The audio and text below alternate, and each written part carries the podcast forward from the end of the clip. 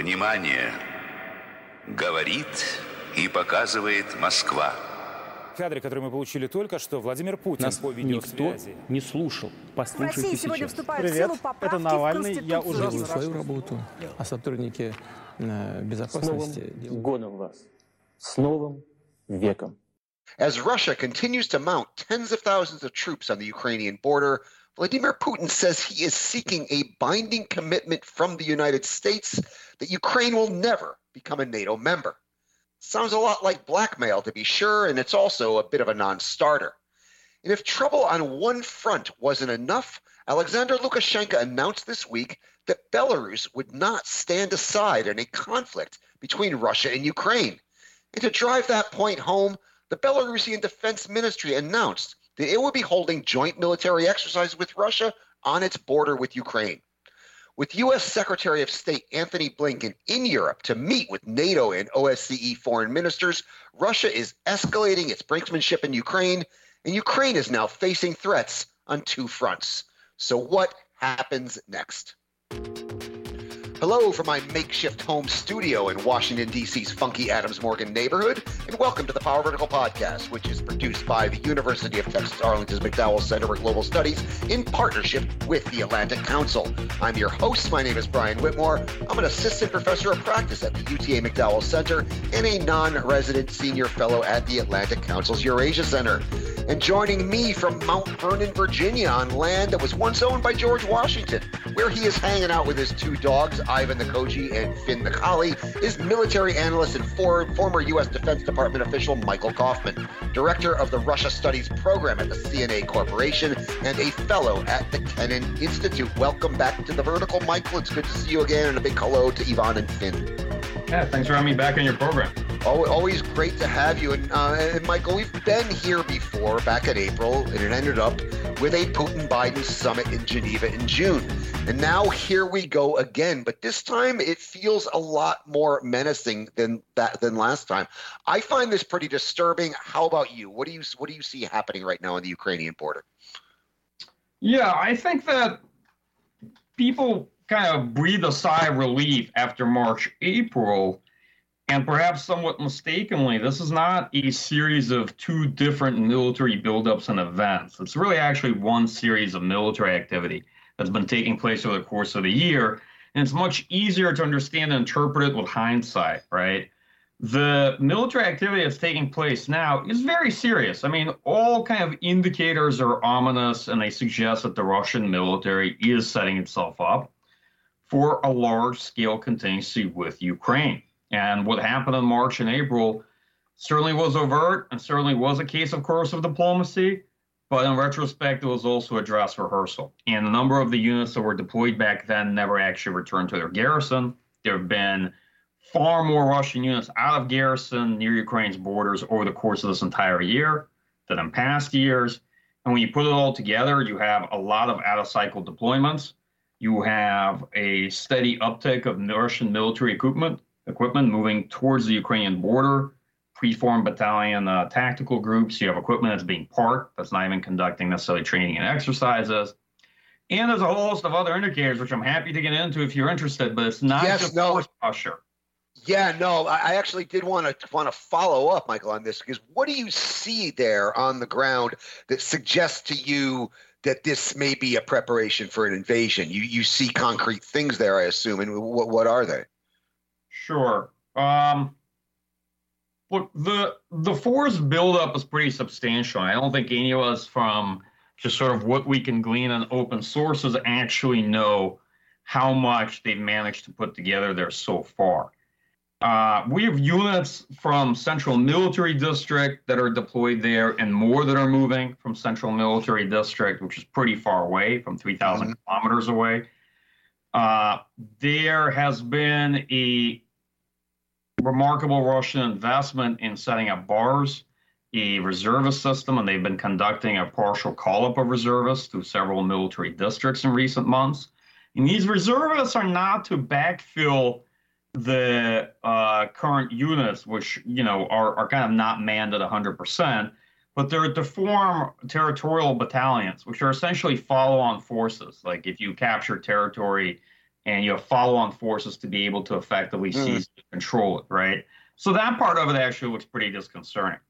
And then throughout the whole year, you've seen Russian units uh, play around with improvised adaptations to anti-tank guided missiles, uh, looking to adapt tanks and other things to different types of drone-borne munitions or anti-tank guided weapons that the Ukrainian military might field. And they really began getting around this problem, particularly this year. But they're not sort of defense industry institutionalized solutions. Mm-hmm. They're more like ad hoc solutions. So it also looks like a military where specific units are trying to organize themselves in what you might consider to be sort of assault or breakout groups uh, with modifications to their vehicles to be able to reduce their casualties, right? So there's a lot of different signs, and this is just sort of what I am able to glean that suggest overall a military that's been given the order to prepare itself for this kind of military option. I just want to be very clear that I, I personally have no evidence that, you know, I don't know, I would, that some political decision has been made in Moscow. But there's important to separate two separate conversations. When folks say, well, we don't know if Putin's planning to invade Ukraine, hang on. All right, none of us know necessarily what Putin is thinking. People will tell you they know what Putin's thinking is often trying to sell you something. But let's let's be clear. The military takes a long time to prepare something as a real option, something on this scale. It very clearly is doing this because it was given the order to prepare a military option, a large scale invasion of Ukraine. If you don't think that that's true, that's fine. I'm just going to tell you that the preponderance of evidence shows that it is. All right. The second question is Will Putin actually decide to use force to implement the military option? That I don't know. Now, of course, very much depends on their demands, the red lines they've been issuing all year, but the military activity aligns with the changed Russian political tone, what the senior leadership has been saying throughout the year, issuing demands, red lines, and the like. So it's not out of, um, it's not unusual, it's not out of alignment with the changed political discourse coming out of Moscow. Yeah, no, I and I want to unpack all of that stuff because you raised a lot of interesting points here. The point of capabilities versus intentions. The intentions, of course, are much much harder to discern, and I want to dive into that. I mean, the political piece of this is is is, is kind of my bailiwick, and the military military piece is yours, and I kind of want to dive into that together with you. But before we do that, I want to uh, bring up this Belarus piece. Um, I, I, I, wrote my weekly column on Belarus again this week for the Atlantic Council, looking at Lukashenko's comments about how Belarus would not stand aside. Uh, the, the comments from the Belarusian defense minister that there would be joint military exercises with Russia on the Ukrainian border. Um, the and this is all happening in the context of this general militarization of Belarus, this general quote unquote merger of the Russian and Belarusian armed forces, the the the establishment of a de facto permanent Russian troop presence in Belarus. As far as Ukraine goes, now I've written extensively about how the whole Belarus militarization is a threat to our NATO allies in Poland, Latvia, and Lithuania. But as far as the Ukraine piece goes, is Belarus a force multiplier there?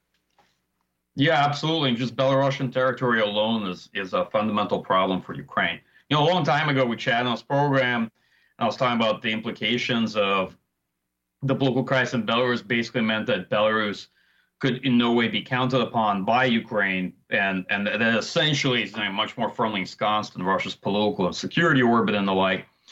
But the the much more kind of interesting development that's come out of Lukashenko's announcement is that not only uh, is all of that true? But now Russia is able to use Belarus and Belarusian territory to present a northern northwestern flank to Ukraine, which previously it could not. And for example, the map the Ukrainian intelligence released that showed kind of a vector coming in from Belarus yep. with some Russian forces. That may seem a bit outlandish, but actually it really isn't. For example, the 41st Combined Arms Army uh, that is sort of parked itself in Yelnya, not far from Belarus, could easily be that reserve or uh, swing force that punches through, goes through northern, uh, goes through Belarus and basically uh, comes on that northwestern flank. So it's actually not ridiculous at all, given that Lukashenko clearly said he won't be on the sidelines of a future conflict. So it's very clear he's basically signaling that he's going to be on Russia's side, that Belarus might be a party to the war. He's agreed to join exercise on the Ukrainian border between Belarusian and Russian forces, right? So you increasingly begin to see that, you know, from a military perspective, uh, not only is Ukraine just fundamentally qualitative, quantitatively outmatched, but from a geographic perspective, it's in very bad shape. With Belarus, with Lukashenko very clearly signaling that he's willing to contribute to a military effort, which is kind of what he's suggesting. No, I wanted to also you you raised the issue of Ukraine being outmatched here, and I did want to kind of bring up the the the issue of Ukraine's capabilities here. Um, are you suggesting this is going to be a complete cakewalk for the Russians, or what? What do the Ukrainians' capabilities look like? You know, now that they have the javelins, now that they're getting all this U.S. defense assistance, how, how long could the Ukrainians hold out? Could they hold out? Um, could they surprise the Russians? Well, look, Brian, it, when you're looking at conflict, everything is contingent, right? The disappointing mm-hmm. answer is it depends. Right, it of course. Depends. it depends on what, though. That's yeah. So, so first, it it depends on what the Russian military operation actually is. My view is that all analogies are imperfect, right? But we know some are useful. So perhaps a useful one is the Russia Georgia War a very high intensity campaign that involves the uh, entire Russian military, whose goal is sort of to destroy Ukraine's military potential and impose some new political settlement, let's say. And it's one that involves, you know, sizable incursions from different vectors into Ukraine, right? Uh, essentially looking to operationally isolate Ukrainian forces, cut them off, encircle them, and the like, right? A much large scale operation. So from that perspective, um, you know, Ukraine's military has, of course, improved dramatically since 2014. So has Russia's, to be clear. Whenever I hear folks say, well, Ukraine's army has gotten a lot better, I'm like, yeah, Russia has too, though. Um, mm-hmm. and neither of those militaries are the same forces that fought in 2014, 2015. The thing is that most Ukrainian improvements are at the tactical level. So, what the military, I think, in Ukraine can do is it can certainly deter or defend against a limited incursion of the type that took place in 2014, or even a somewhat larger one of the kind that was sort of characteristic of the Russian winter offensive of 2015, which is why that's not what Russia's threatening, right? right. It's actually not the Russian plan. It's very clear that the Ukrainian military is capable of defending against a limited attack on that scale. But if we're talking about military operation of something 50 to 100 battalion tactical groups, that's an order of magnitude just much larger than any Russian use of force we've seen in um, recent decades. And it, uh, I think, uh, despite the Ukrainian military's ability to inflict much higher costs, right, in terms of casualties, yeah. Mm-hmm.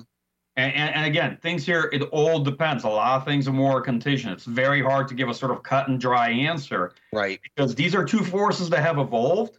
So, how can you sort of how can you really game out that mental matchup? Because I always say I don't like this dilettante business, and you know I always say that Excel spreadsheets don't fight. So it's very hard to know how two Excel spreadsheets of two armies are, are potentially going to march off onto a battlefield. You know, military balance needs a context to express itself, right? To be meaningful. Mm-hmm. So that's that's why that's why I mean it does all depend, and also of course depends on what does the Ukrainian military choose to do.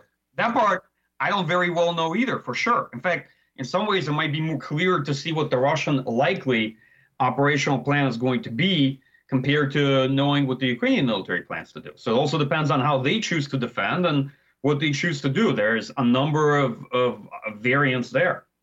I mean, I, I see, and you can you can correct me if I'm wrong on this. Feel free to, but I see three possible strategic military goals here, going from the the the the biggest the extreme, which I think is highly, highly, highly unlikely, if not uh, you know ridiculous, and that is marching all the way to Kiev and like you know having a military parade down the Khreshchatyk. Um, that I that I think we can dismiss.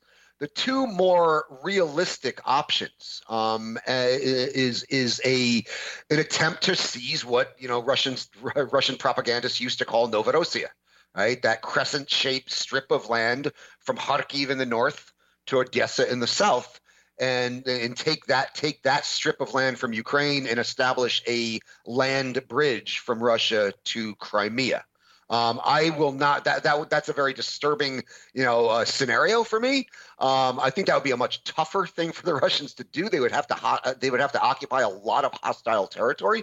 But I but I'm I've not taken that one off the table. The most likely and most limited, I think, is just restarting uh, or, or or escalating hostilities in the Donbass. Um, and, and each of these, I think, are attached to kind of a political goal. What do you see here? You, if, if you had to choose from those three, or am I missing something? Um, which, which do you think is the most likely option and most unlikely option? So, my own view, I don't think there's any Russian intention to seize Kiev or to actually Right, have of course. kind of urban battle in a large metropolis, which very rapidly consumes military power and forces. So I don't believe there's a Russian Right. intent to kind of seize the Ukrainian capital or any of these more ni- So these we're more on- nightmare scenarios. That's one. Um, the second is I don't believe there's any intention to restart the conflict in the Donbass or conduct some limited incursion to maybe, you know, maybe create something, let's say, around the Kharkov or things along that lines. There's no point.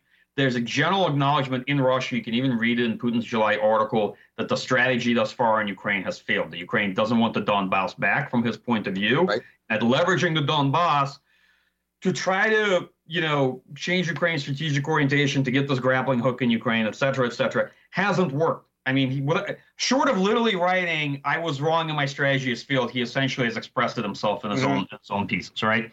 So why would Moscow now pay a price to to continue on a strategy that's meaningless and they've acknowledged hasn't worked?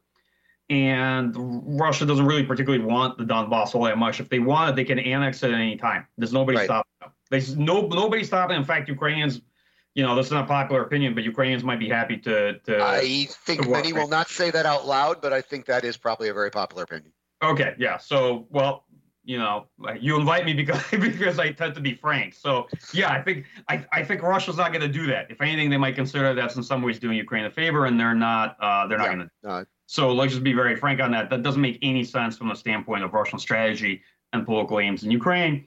And limited use of force has not gotten them anything. It got them Minsk one, it got them Minsk two, but it hasn't gotten them their political aims. If you read the Russian discourse over the past year, is a de facto acknowledgement that they've not gotten what they wanted with limited use of force. Mhm. So the large scale option, from my point of view, I'll be honest, it's not like a land bridge to Crimea. It is everything east of the Dnieper. And uh-huh. yeah, yeah. The the positioning of Russian forces is such that it appears to be an operation that will involve those I'll broadly term it eastern regions of Ukraine, right? Or by eastern, I'll say at least east of the river. And and that by the way is a limited take on it. So some you know, some folks have shown or at least considered variations Ukraine's intelligence has put out of amphibious landings on the western coast, isolating Odessa as well and even a potential northern vector through Belarus. So just to be very clear, it is a large-scale operation. Ukraine is a very large country, it's geographically a large country in Europe, and you, it will involve a very, very large number of forces. And and and so even if you, just to be clear, even if you subscribe to my analogy of Russia-Georgia war, right?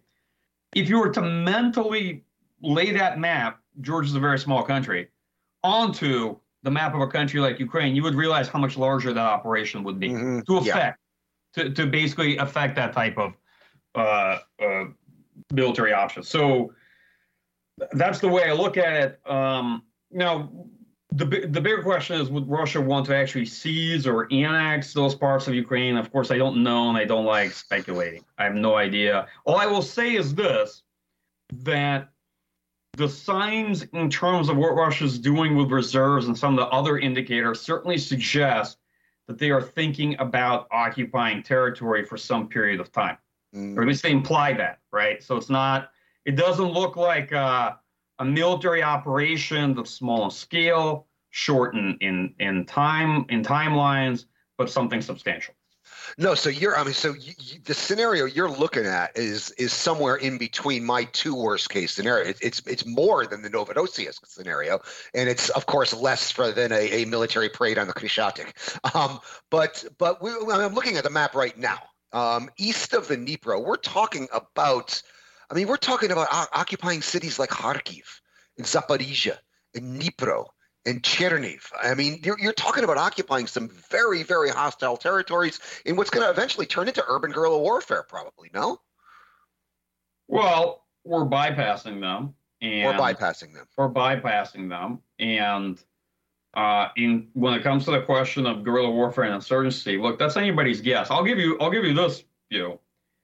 If you read what Russian political leadership writes, they are clearly of the impression that they will not be facing a very hostile population. That they believe that the Ukrainian state actually has suppressed these sort of sentiments amongst the Ukrainian people, that Ukrainians actually want to have a much better, more friendly relationship with Russia, and that I don't believe that they subscribe to the view that they will face a significant insurgency.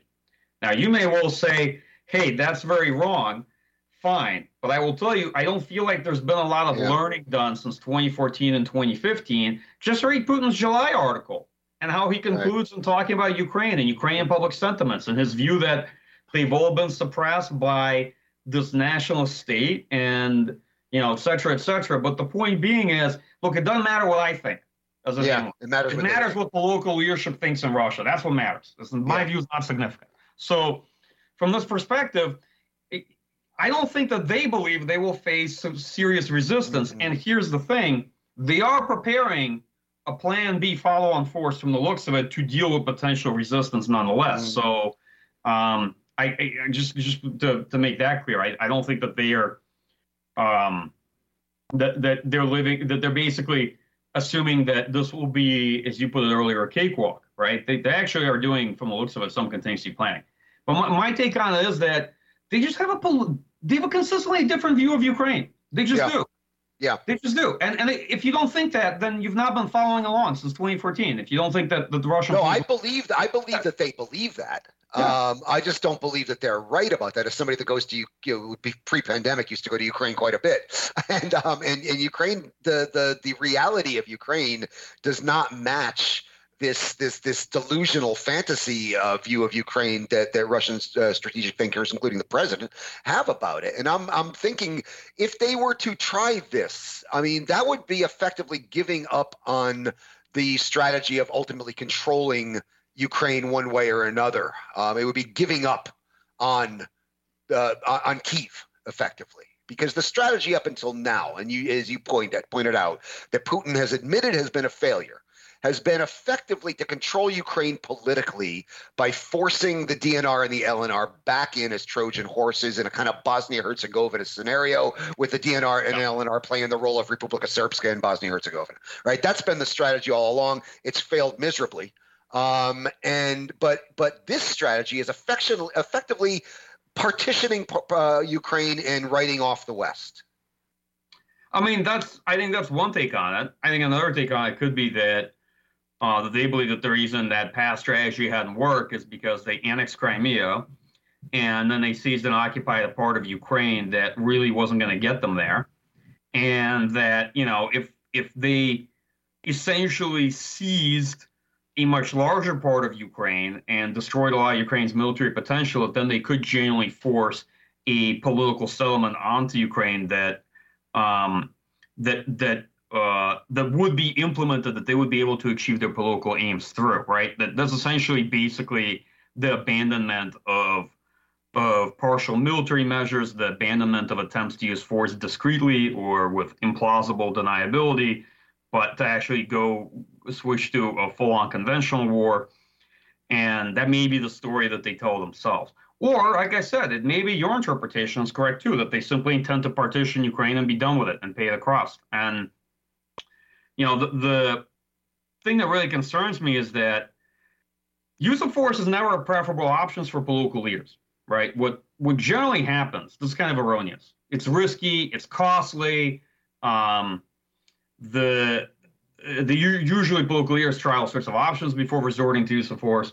What generally happens is political leaders like try to talk themselves into it, right? They talk themselves into it and they begin to a narrative, and the narrative is essentially that a conflict is inevitable. Other people are to blame. They sort of force the scenario onto us, and they begin to ask whether using force now would be less costly or risky than using it mm-hmm. down the line even though it would be costly for sure, but whether or not it will ultimately be cheaper than waiting, letting the situation deteriorate, and using force down the line. And what concerned me personally is that I increasingly begin to at least see this narrative taking place in Russian political leadership, where it feels like a leadership that is slowly talking itself into a military Mhm, option. mhm. Um, Now, I um, before we kind of move into the second half and talk about what the West's options are in this scenario, I did want to kind of dispense of the other, the other motivations, the other things I I, I kind of saw happening potentially here. Um, one of them you already dismissed. I'm not quite ready to dismiss it yet, but that they were maybe aiming for Minsk three. You know, aiming for Minsk three, creating a situation where you know forcing Ukraine to sign a ceasefire with a gun to their head uh, again, like in February 2015, but this time to make sure they get what they they, they want. That's that's one scenario. I agree with you on that. I mean, I think in generally there we're in violent agreement, right? Maybe we're just getting at that question from different perspectives. But you know, my view of the Russia Georgia war analogy is fairly um, you know, I, I think it's in very much in accordance with your perspective of how Russia intends to get Minsk three. I just don't believe they're going to get there through some new escalation of Donbass or limited Okay. operation. That's all. Okay, so you see a more extensive operation. The other thing I see, and I mean, this is not, I would not say this is the primary cause of all of this, but I think Putin is pretty pissed off about the Medvedchuk situation. Um, I think he's really pissed off about that. Medvedchuk's his buddy. Medvedchuk, he is the, the godfather of Viktor Medvedchuk's daughter. Uh, Medvedchuk is now, correctly in my opinion, under house arrest and facing face, facing criminal charges for high treason. Um, what he's done in Ukraine would qualify for as high treason any place in the world, including our own country. Um, but Putin's pretty angry about this. But not only it's not just personal. Medvedchuk was a vector of Russian influence in Ukraine. And by shutting down Medvedchuk, they're shutting down a whole political operation inside Kiev, inside the Rada, inside Ukrainian media that Russia could previously count on that they can't count on anymore. So that's, I mean, I I, I do not Yep. think this is the primary cause, but would you agree with that This is a cause. Absolutely, you're on it. It all began last year. Whenever people have asked me why now, I've told them it's not about anything that's happened now. This began last year. Mhm. It began with a decided turn in Zelensky administration, Mhm. going after Medvedchuk, going after Russian influence in Ukraine, and making clear that okay, there you his his administration is not going to make these big compromises with Moscow. Okay, that's when it all began, and it's very clear from my point of view that things began shifted dramatically starting last year. It's not about anything that's happened in the last month or, or even much of this year. So it's when Putin finally came to the realization that many of us realized years ago that, that the political war for Russia was lost in Ukraine a long, long time ago, and the only thing he has, the only thing he has, to, to, the only card he has to play is kinetic force now, and he's gonna he's gonna play that card. Is that is that would that be a correct way to characterize it? I mean, I think that's a fair way to characterize it. I would give I, I would give you sort of an um, an in between option, which is to say he began to realize that uh, threatening a war, engaging of diplomacy to try to change policy of the Zelensky administration and the United States was his only real good option. And whether or not he tends to follow through on that is, of course, up to debate, right? Right. But certainly, let's put it this way: if if you thought it was a chance and it looked kind of a bit real in March and April, it looks very real now. Yes. it looks very different and very real now. You know, March and April. I think we were talking on your program. I said this is a case of coercive diplomacy. I don't think they look like uh, they're serious about uh, a large scale invasion. And I'm usually, you know, on your show, I'm usually pouring cold water on all these. Yes. Yes, you're you're I- usually talking me off the ledge, and you're not Yep. doing that right now, Most which time. scares the living hell out of me. I'm not. I'm not. The situation is very serious. It's it's the it's the most concerning it's been since uh, fall of 2014. It is very serious, and folks should take it seriously. And a lot of people, I'll be honest, but a lot of people out there are skeptical, both because of too much crying wolf in past years, but also because there's this general mantra of Putin is risk averse. I don't know where people got this idea, but there's this hand waving of like Putin the risk averse, and and he's not going to use force on a large scale. Well, I think people have missed a lot of contemporary mm-hmm. Russian history if they think that's true. I don't know who he's risk averse compared to. Maybe compared to maybe compared to Attila the Hun, he's risk averse. I don't like. I'm not sure who is who's the right. Who, I'm just being frank. Like, I don't know what Yeah, that's an assessment, but uh, when, uh, when, when we get a situation where Kofman's not talking Whitmore off the ledge, we're, we're, we know it's a serious situation. No, but I see people are writing people are writing this as a mantra to me online and saying, "Well, Putin's risk averse." And I'm like, you know what? if you think this is a bluff because he's risk averse, stake that position analytically. Just stake it out, put Right. yourself out there. That's your view. That's fine. Uh, I don't think that's a luxury anyone can afford, and uh, and and I'm deeply skeptical that this is the case. I'm actually pessimistic about where things are going.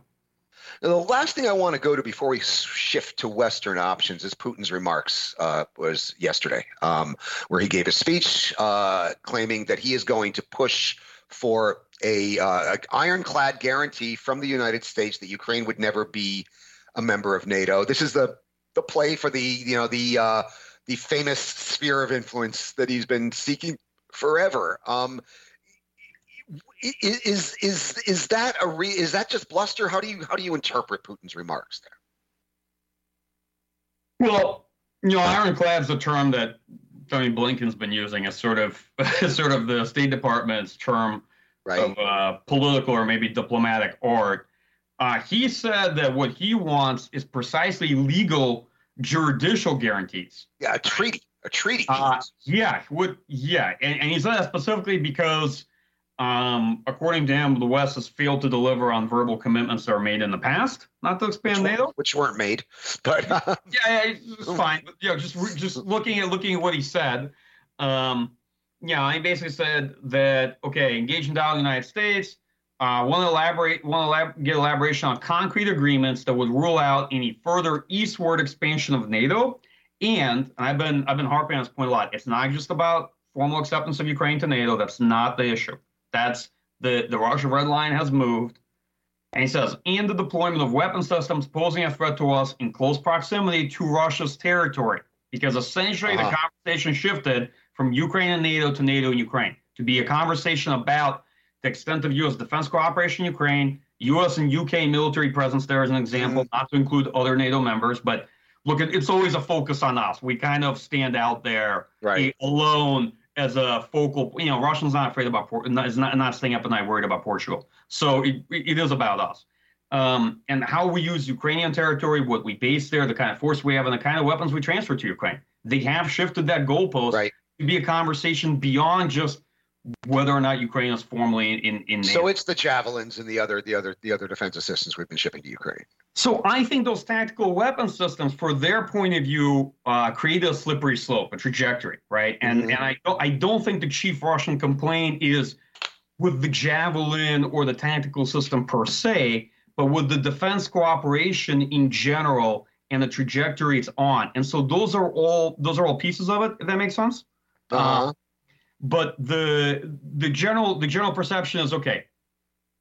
From a Russian point of view, there's absolutely nothing preventing the United States from de facto from functionally uh, working with Ukraine as a NATO ally without it being formally in NATO. Yes, it doesn't have those guarantees, but it doesn't mean that U.S. long-range precision fires won't be based in Ukraine. It doesn't Right. mean that U.S. missile defense won't be based in Ukraine. It doesn't mean that U.S. aircraft or bombers won't use Ukrainian territory. We use it to overfly it now, actually, quite regularly. Mhm. So, from a Russian point of view, let's just put aside the issue of Ukraine and NATO for a second. What are the military implications of Right. all that? By the the way, freedom of navigation exercises in the Black Sea, for yeah, all that stuff.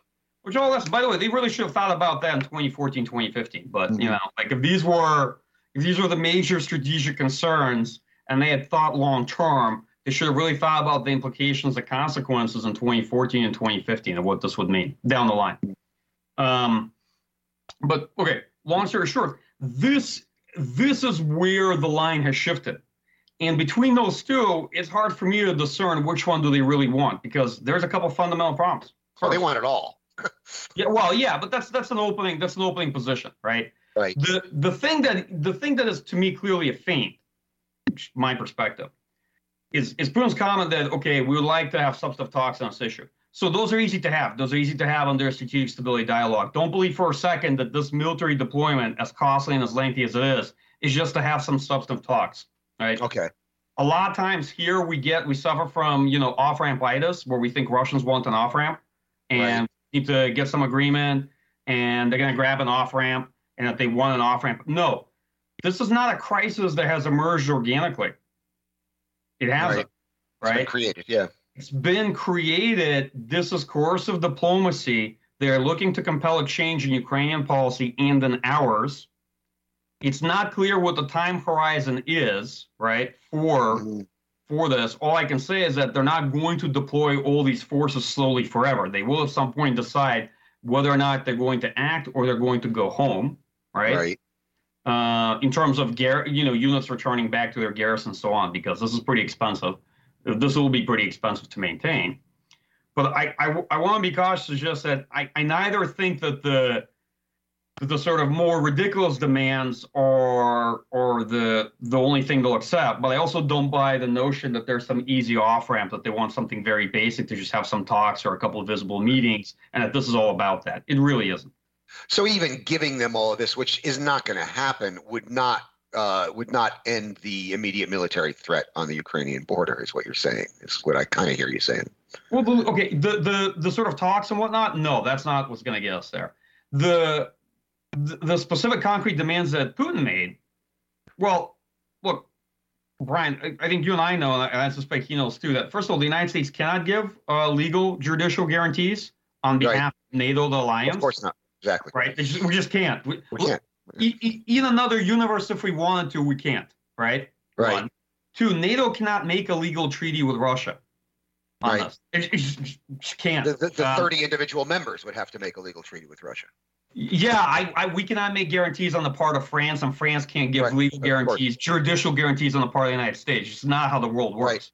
Right. so, right. So, um, so it's just the demand as is isn't very workable. It's not practical. Right. It's not something that I think um, anyone could remotely deliver. So, and they must appreciate and understand that that the United States can't sign some treaty on behalf of NATO and everybody, and also Ukraine too.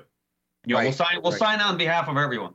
Like if this is what this completely well, this ridiculous. Is, well, this does go to this kind of this this worldview of the you know what what what uh, what has been called the the Russian American Committee to run the world, as if anything the Russians and the Americans agree with, everybody else just has to go along with. But this is actually a perfect segue to get into where I wanted to go in the in the second part of about what the Western options are. In a few moments, we will continue our discussion and examine the options the United States and its allies have in the face of Russia's brinkmanship on the border.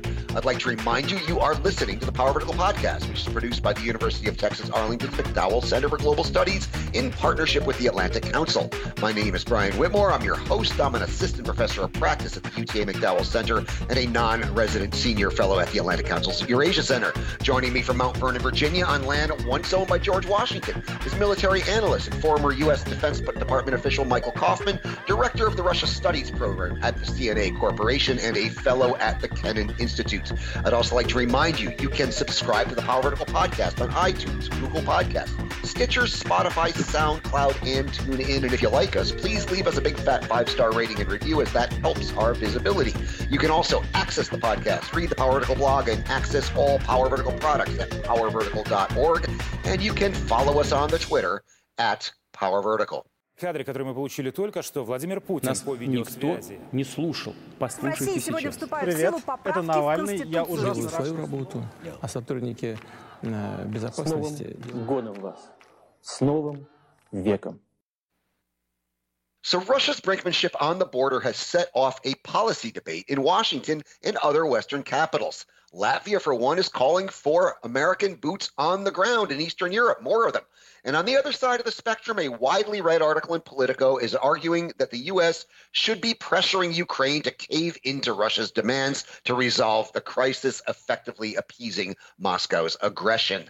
Uh, Michael, how do you see the U.S. options here, and what course do you think is the best one for the Biden administration to take? Well, in the short answer, not great. Yeah, I mean, not, that's the that's the honest answer. They're they're not they're not good and each of them comes with its own dilemma. And and if if they were great, this wouldn't be much of a much of a crisis, would it? So uh, I I think it's a real challenge for the United States as to what to do. I think that uh, part of the U.S. approach has to be making clear and credible to Russia what the costs of mm-hmm. an invasion on a scale would be by cost. Secretary Blinken hinted about that actually yesterday. He, he, has, he has, and I suspect Bill Burns did as well when he went to Moscow. The economic and political costs, but the economic costs in particular have to be made real in order to make him a credible instrument.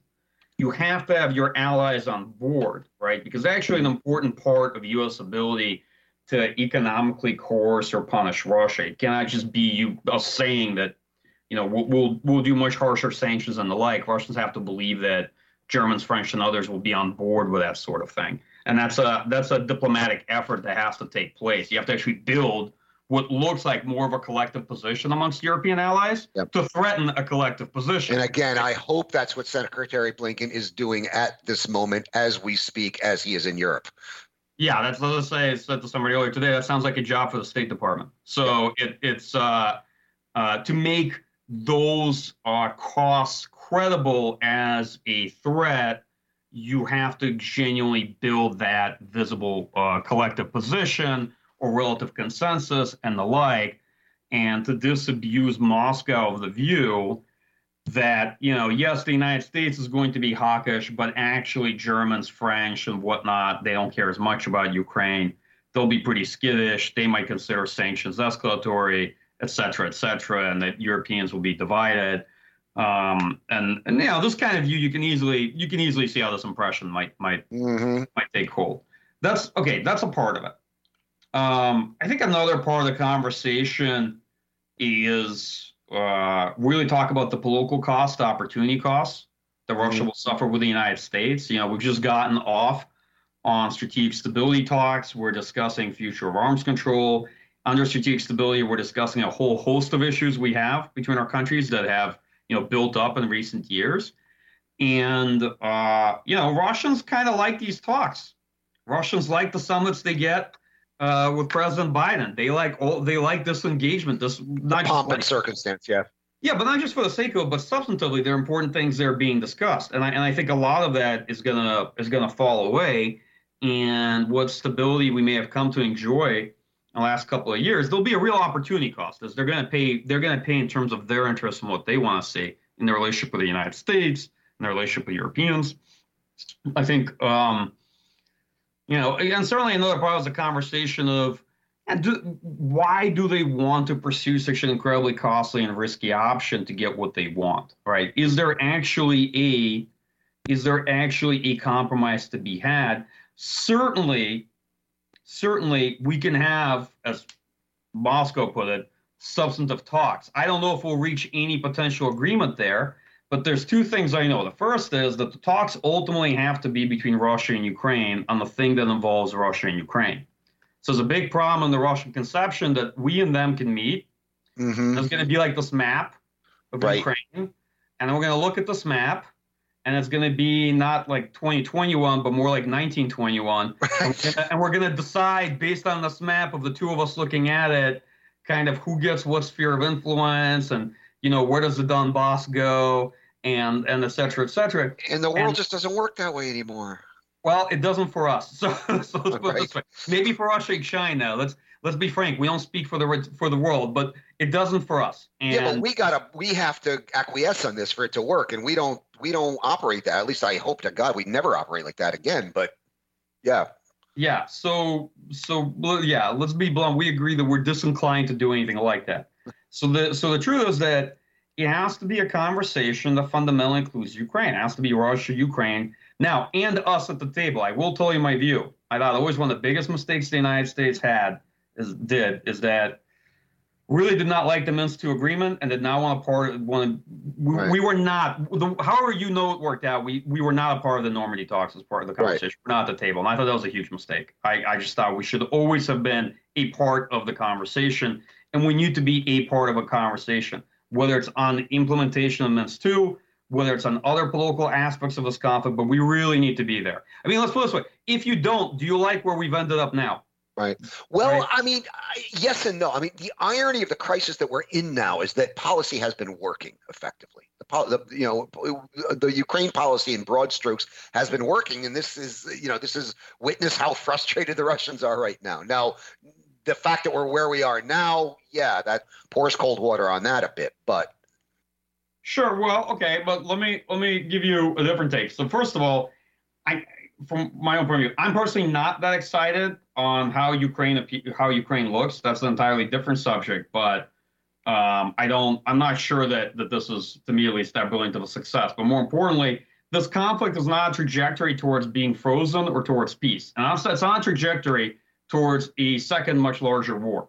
And that's always, in some ways, it's been my bias as an analyst uh, throughout that I just didn't see a peaceful settlement coming out of this the way the way things were going.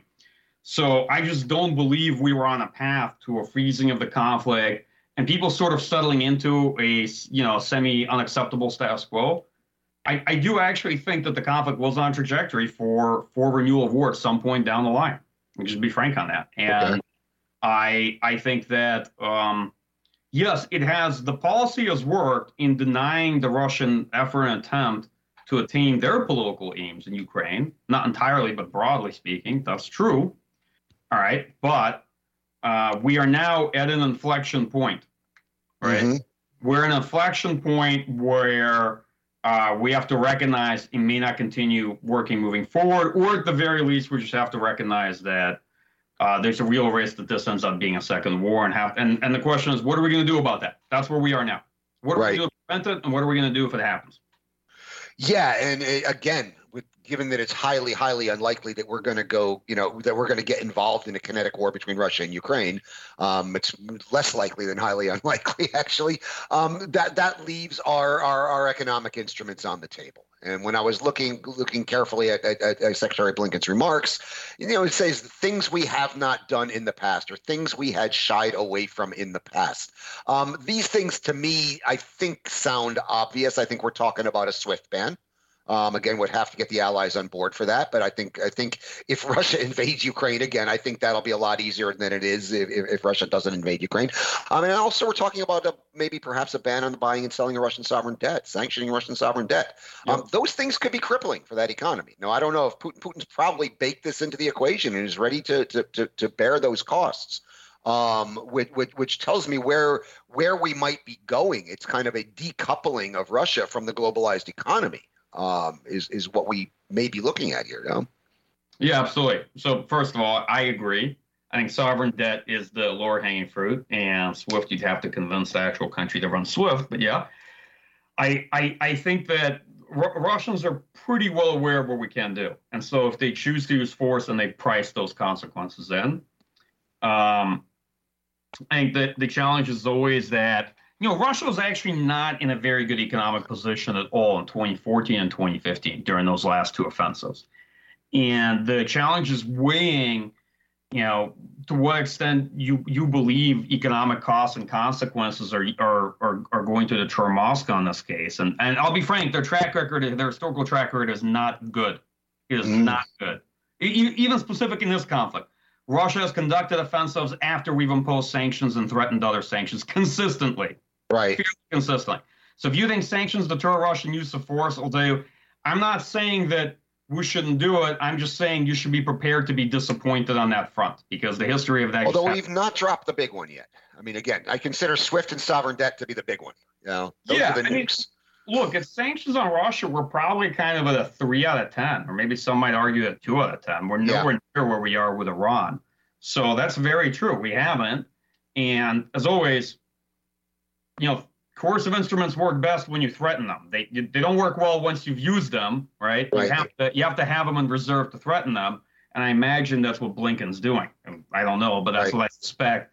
Well, he's supposed to be meeting with Lavrov on the sidelines of the OSCE foreign ministerial meeting in, in Stockholm. So I'm I'm yeah. assuming that's when that threat is going to be issued. Well, he did, but that meeting was very short. So I'm assuming it was a it was a very brief conversation of, mm. of established positions, sort of reading each other back and forth a script. And right. uh, but I, I don't I don't believe that's where the real conversation is going to take place. Um, so so my take on that is yes, economic sanctions are obviously the mainstream the United States has. I am fully with you. I don't believe the United States necessarily don't think NATO is going to fight Russia directly on behalf of Ukraine. Um, that doesn't mean the U.S. Has, doesn't have options to, you know, help Ukraine militarily somehow beforehand.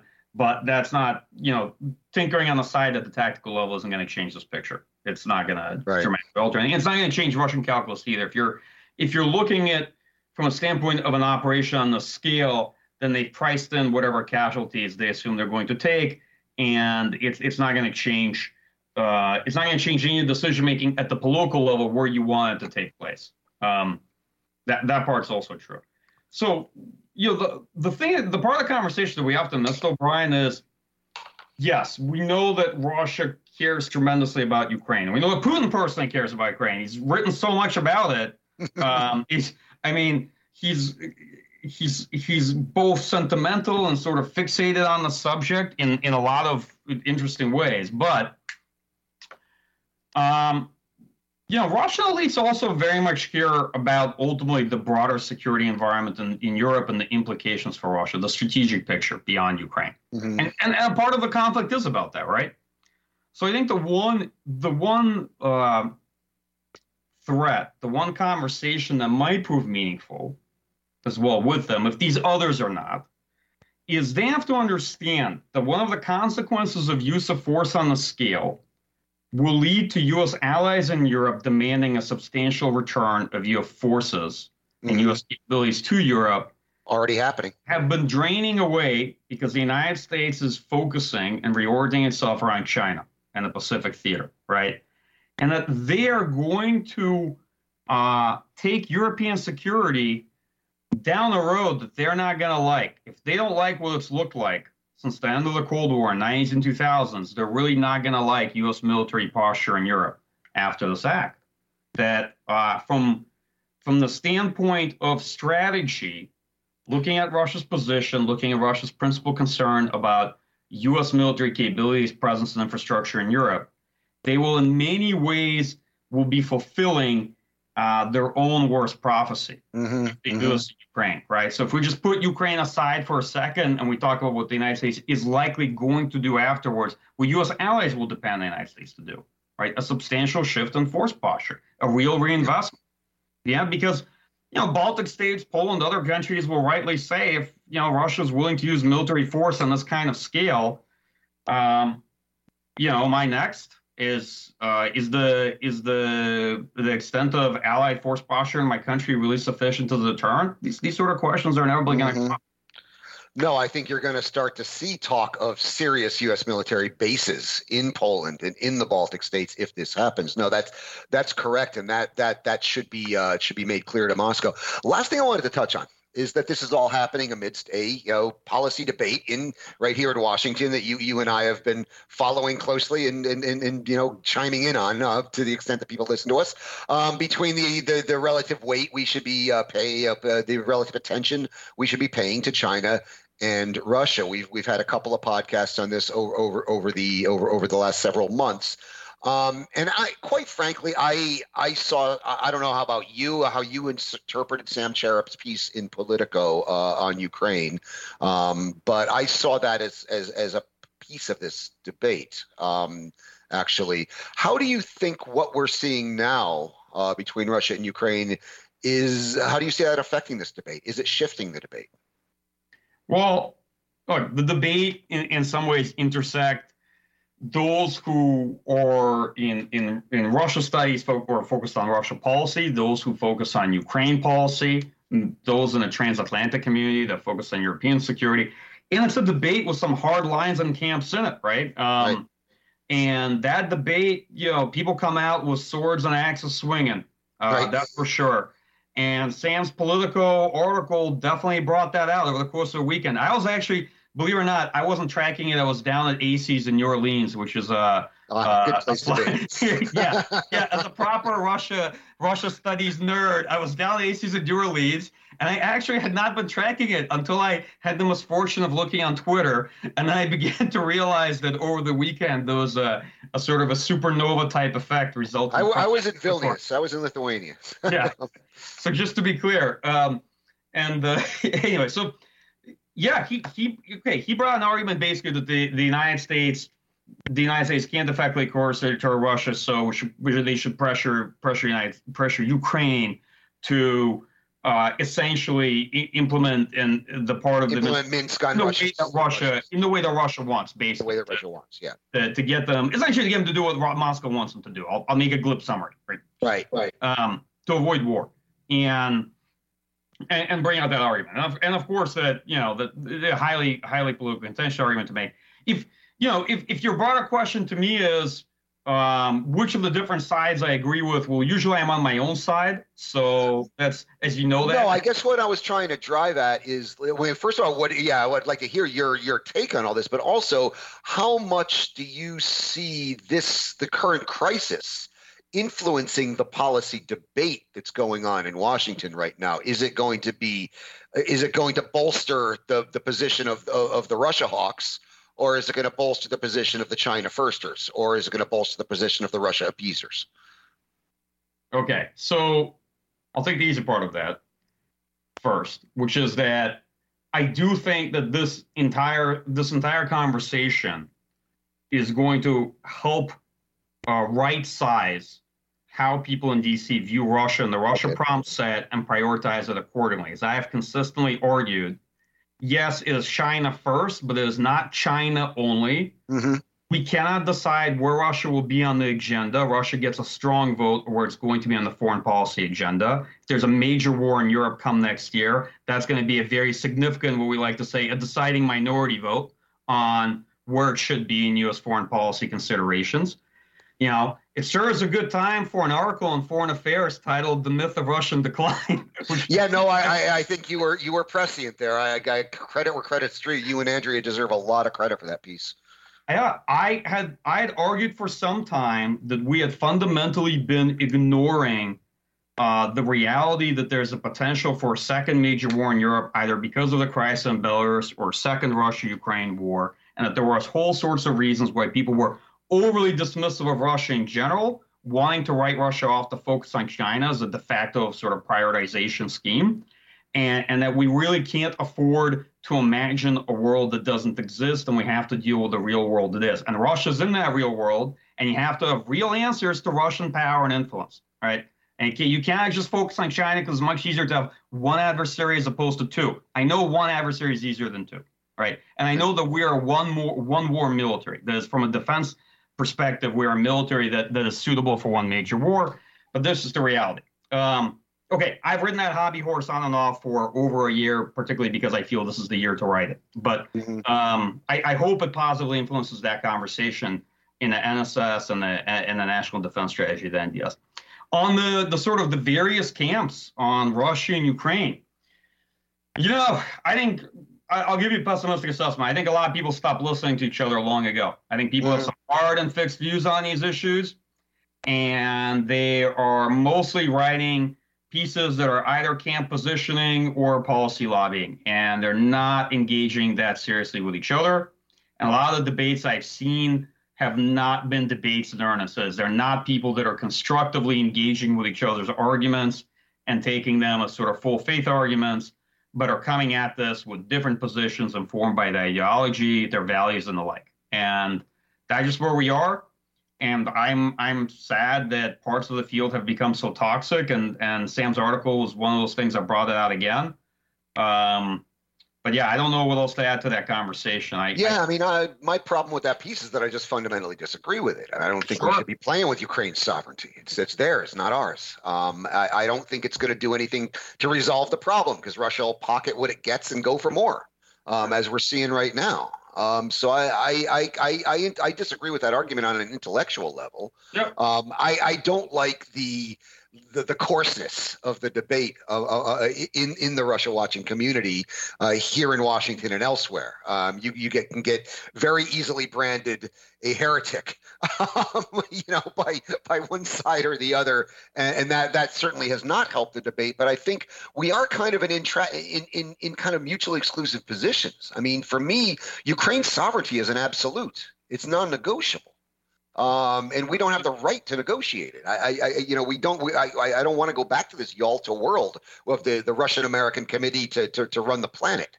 Um, that's not how that's not how things work in the 21st century. So I guess my feeling on this is is, is I have the, just deep intellectual reservations about the other side. It doesn't mean I don't think they're nice people. Right. So so here's my view. I, I I don't personally I don't intellectually necessarily agree with the position. Uh, I, am for one, I'm not a fan of premature concessions, just in right. general. Um, in, in any case, even if it wasn't like over Ukraine sovereignty, if it was over anything else, I'm not a fan of necessarily premature concessions. And um, and, and I, I do agree. Well, I don't believe in domino theories I, I am very wary of just early on uh, conceding to coercive demands because there's absolutely nothing that prevents your opponents from making further coercive demands, right? right? And just and just pressing pressing you for more. So there's all those issues that you mentioned. Now, I will disagree on the personal side of how people treated Sam, right? There, you have if you if you have respect for yourself, you have to have respect for other people. Mm-hmm. You have to mm-hmm. treat other people with dignity. I know Sam. Other people know him. I know all the people in his communities. These are real individuals to me, right? And and you have to assume that their arguments are good faith. You may not like their values and morals. No, we're, we're on, the, we're on the same page. We're on the yeah, same page. But that's just yeah, that's just how it is. And and I'll be frank, there are some people in this community that no matter how visceral the debate gets, um, they they they honor those terms and there are definitely some people that make it toxic. You know, I won't mention any names, but there are some people to me that are very much a part of the problem in the conversation. So, well, this is a, conversation that's certainly going to continue. Uh, let, let's let's hope it gets more collegial in the future. Anything you want to add before we wrap it up, Michael? Sure. I mean, I guess the only thing I would add is that, uh, at least from my point of view, the way I see things, as grave as they may seem, Russian military posture to me doesn't suggest an invasion necessarily imminent. I think the situation is going to unfold in the coming months, not yep. in the coming days. Right. I think some people have asked me, why won't Ukrainians mobilize and do all these things? I say, actually, you have to understand this is a very difficult economic and political decisions for the Ukrainian military. It doesn't mean they're not taking it seriously. It is economically costly to mobilize. If you mobilize too soon, you don't know where to send forces. You have to pay to take those people out of the economy and feed them, right? You mm-hmm. don't know what the actual timing of a potential Russian military action will be, or if it will even happen, right? You cannot do it too early, right? When you're operating with objective constraints and economic resource constraints and all these things, um, I think Ukraine itself is in a dilemma. But just to be clear, just because there isn't some panic on the Ukrainian side doesn't mean they aren't taking this with with the with the gravity that, that it should be. Oh, all uh, indications are they are taking it very seriously. Yeah. Absolutely, absolutely, and and actually, I think they are judicious in not mobilizing uh, reserves right now, just because of all these other considerations. It's it's it's it's a practical decision on their part. Um, you know, as for the rest of it, as always, I don't think that necessarily political decisions be made in Moscow, and I guess the main area where people split is to what extent they think that Moscow is ultimately bluffing, or if they believe that it's going to fall through with a threat, and that's the thing that kind of keeps me up at night. Yeah, and it keeps me up at night uh, as well, and I think it's keeping a lot of other people up at night as well. And on that note, we will wrap it up that's all we have time for today. I'd like to remind you, you have been listening to the Power Vertical Podcast, which is produced by the University of Texas Arlington's McDowell Center for Global Studies in partnership with the Atlantic Council's Eurasia Center. I'm your host. My name is Brian Whitmore. I'm an assistant professor of practice at the UTA McDowell Center and a non-resident senior fellow at the Atlantic Council's Eurasia Center. Joining me from Mount Vernon, Virginia, on land once owned by George Washington has been military analyst and former U.S. Defense Department official Michael Kofman, director of the Russia Studies Program at the CNA Corporation, and a fellow at the Kennan Institute. Michael, thank you as always for an enlightening discussion. Yeah, absolutely. Thanks for having me back in your great, podcast. Great to have you. Um, I'd also like to thank our awesome production team in Arlington, Texas. Lance Ligas is in the virtual control room. He keeps all the lights on and all the complicated machines well oiled and in working order throughout our discussion. And Mariah Jalad handles our all important post production duties, making us all sound a whole hell of a lot better than we do in real life and cleaning up my many messes. I'd also like to remind you you can subscribe to the Power Vertical Podcast on iTunes, Google Podcasts, Stitcher, Spotify, SoundCloud, and TuneIn. And if you do, and if you like us, please leave us a big fat five star rating and review as that helps our visibility. You can also access the podcast, read the Power Vertical blog, and access all Power Vertical products at powervertical.org. And you can follow us on the Twitter at Power Vertical. Join us again next week. And until then, Leave you with the ambient sound mix that's been prepared by our production team.